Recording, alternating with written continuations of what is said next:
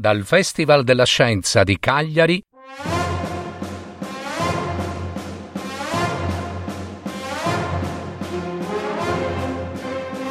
Favole di storie fantastiche dal genio di Leonardo da Vinci.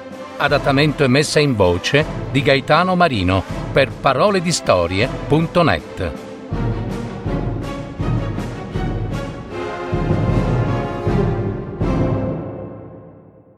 Il bruco e la virtù.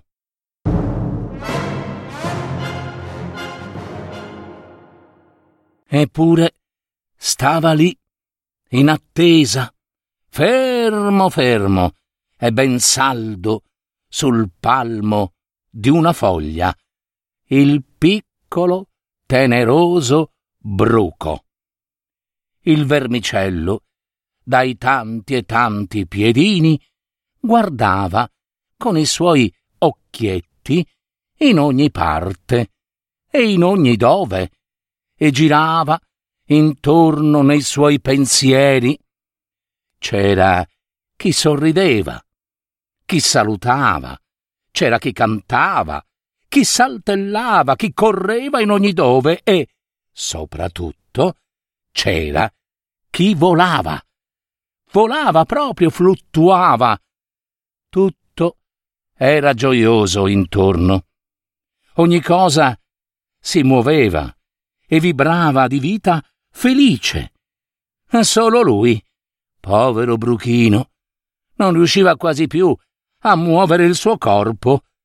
Non aveva mai avuto voce, né poteva muoversi veloce come gli altri, ma soprattutto non poteva e non sapeva cosa volesse dire volare, volare per l'aria.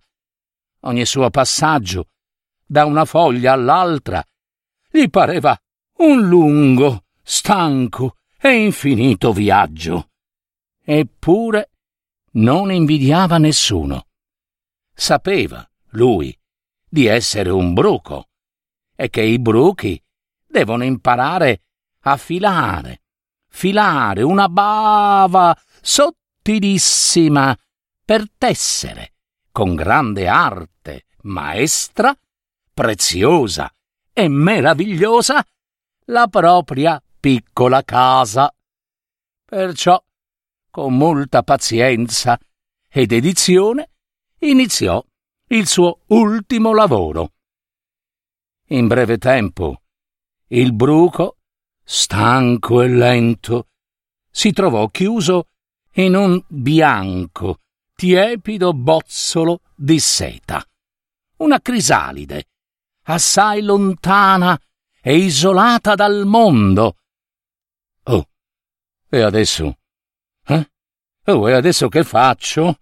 Si domandò. Ora devi saper aspettare, mio dolce bruchino, gli rispose una vocina segreta e misteriosa, dolce voce di mamma mai conosciuta. Ancora un po' di pazienza e vedrai e sentirai. E il bruco attese, attese con fiducia il prodigio di madre natura. Poi fu il suo giusto momento e senza che suonasse la sveglia, il bruco aprì gli occhi e sentì che non era più un bruco stanco e lento. Sentì qualcosa di morbido e candido che lo teneva al caldo, avvolto in un tenero abbraccio. Aprì con le nuove zampette raschiose e taglienti un varco nel bozzolo. Si sbrigliarono fuori due grandi veli, leggeri, leggeri, e uscì fuori alla luce del sole. Non aveva più i suoi mille piedi, non aveva più quel corpo ingombrante, né cadde pesante al suolo. Ora s'accorse di avere due ali grandi, leggere, bellissime, ricche di mille colori variopinti e luminescenti, che brillavano al sole.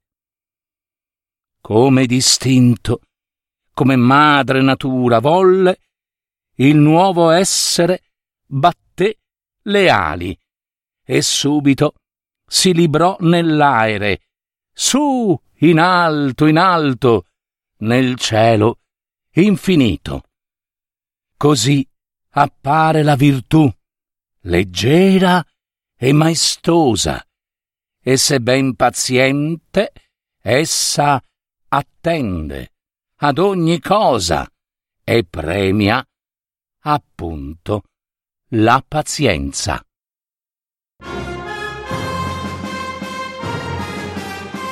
Avete ascoltato Favole di storie fantastiche dal genio di Leonardo da Vinci, adattamento e messa in voce di Gaetano Marino per il Festival della Scienza di Cagliari, anno duemiladiciannove, parole di storie punto net.